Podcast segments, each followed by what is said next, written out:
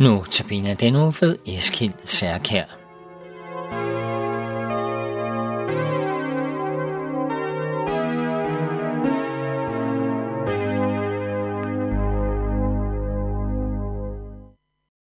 Goddag. Jeg er Eskild Særkær og er diakon. I denne uges notabene vil jeg sammen med jer gennemgå nogle vers fra brev til Romerne kapitel 1. Inden vi ser på selve teksten, vil jeg ganske kort præsentere den menighed, altså Romerbrevets menighed, og baggrunden for, at Paulus skriver brev til dem. Så vidt man ved, er menigheden i Rom grundlagt af kristne, som er kommet dertil, før Paulus selv gjorde det.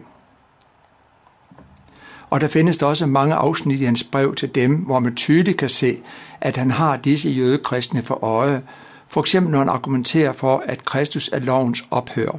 Det kan også oversættes Kristus er lovens endemål. Samt at det er bevidnet i både loven og hele det gamle testamente. Af brevet, som Paulus har skrevet omkring år 56, mens han var i Korinth under den tredje missionsrejse, kan man dog se, at der nu er et betydeligt antal kristne af hensk afstamning i menigheden.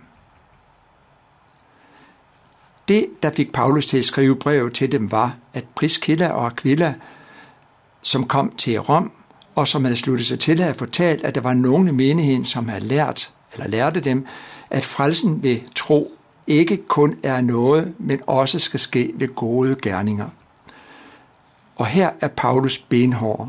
Uanset om det drejer sig om jøder eller heninger, siger han, så er der kun én frelsesvej. Og den siger, at, og så citerer jeg Romerbrev kapitel 3, vers 21 og 22, at nu er der uden lov åbenbart en retfærdighed fra Gud, hvorom loven og profeterne vidner. En retfærdighed fra Gud ved tro på Jesus Kristus for alle dem, der tror, til der er ingen forskel. Af brevet af dømme har, Paul, har Paulus forudset, at nogen i menigheden vil komme med denne indvending og anklage mod ham ved at sige, vi ved, at Gud har indstiftet loven og krav om omskærelsen.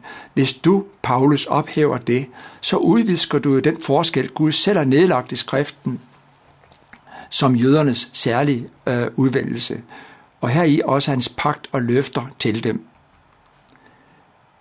Her bruger Paulus så især øh, kapitel 9, 10 og 11 til at svare på det. Her skriver han blandt andet, at Gud aldeles ikke har ændret en tød i denne sag, men at de derimod ikke skal tro, at de så automatisk bliver frelst på grund af denne udvælgelse.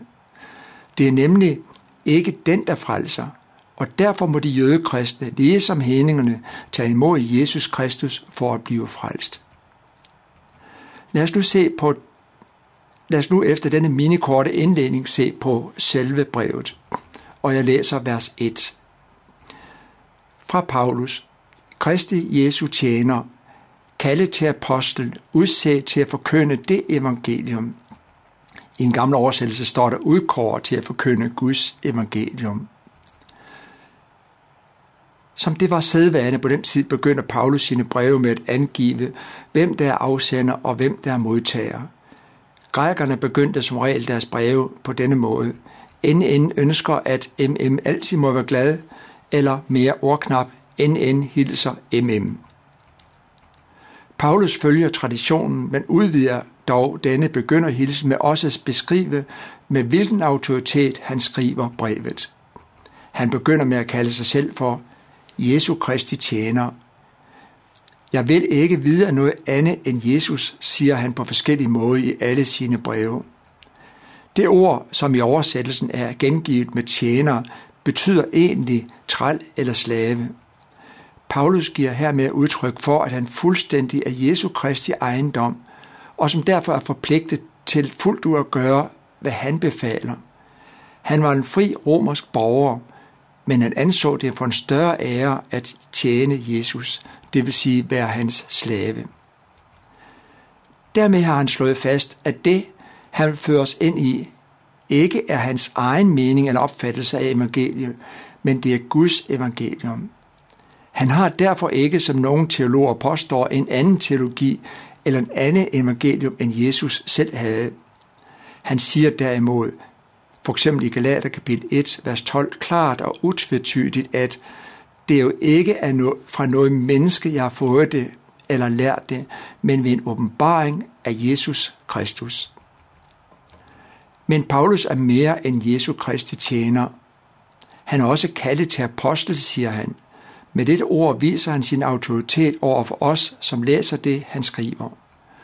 Om hans kaldelse læser vi i Apostlenes Gerning 9, at Herren siger dette om ham.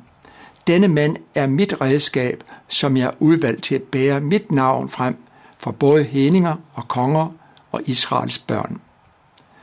Denne mand har Gud altså udvalgt, for at vi skal lære Herrens navn at kende og frelses. Han taler virkelig i Kristi sted og ud fra Jesu hjerte. Ordet apostel betyder det også udsendt som personlig stedfortræder og fuld bemyndiget. Udkåret, eller som det står i oversættelse for 92, udsat til at forkynde Guds evangelium. Hermed skriver Paulus, at Gud har udvalgt ham allerede fra moders liv, som man der også siger direkte i Galaterbrevet kapitel 1. Igen og igen understreger Paulus i sine breve, at han kun viderebringer det, han har hørt fra Gud, og som derfor kaldes Guds evangelium. Og evangelium, det betyder, som vi nok ved alle sammen, glædens budskab eller gode tider. Det betyder, at Bibelens forfatter har nedskrevet det, de fik fra Gud. Hverken mere eller mindre. Derfor er det, at det har magt til at frelse enhver, som tror og tager imod. Ifølge Bibelen ser det ud til, at apostelgerningen var tiltænkt dem, der sammen med Jesus grundlagde og opbygge det nytestamentlige menighed. Denne gerning står altså i modsætning til alle andre hellige, både dengang og nu, for ifølge Bibelen er den kristne menighed nemlig, som det står i Efeser 2, vers 20, opbygget på apostlene og profeternes grundvold, med Jesus Kristus som hovedhjørnesten.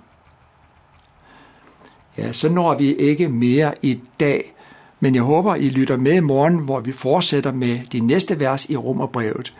Og så er det bag at sige, må Gud velsigne dig som lytter.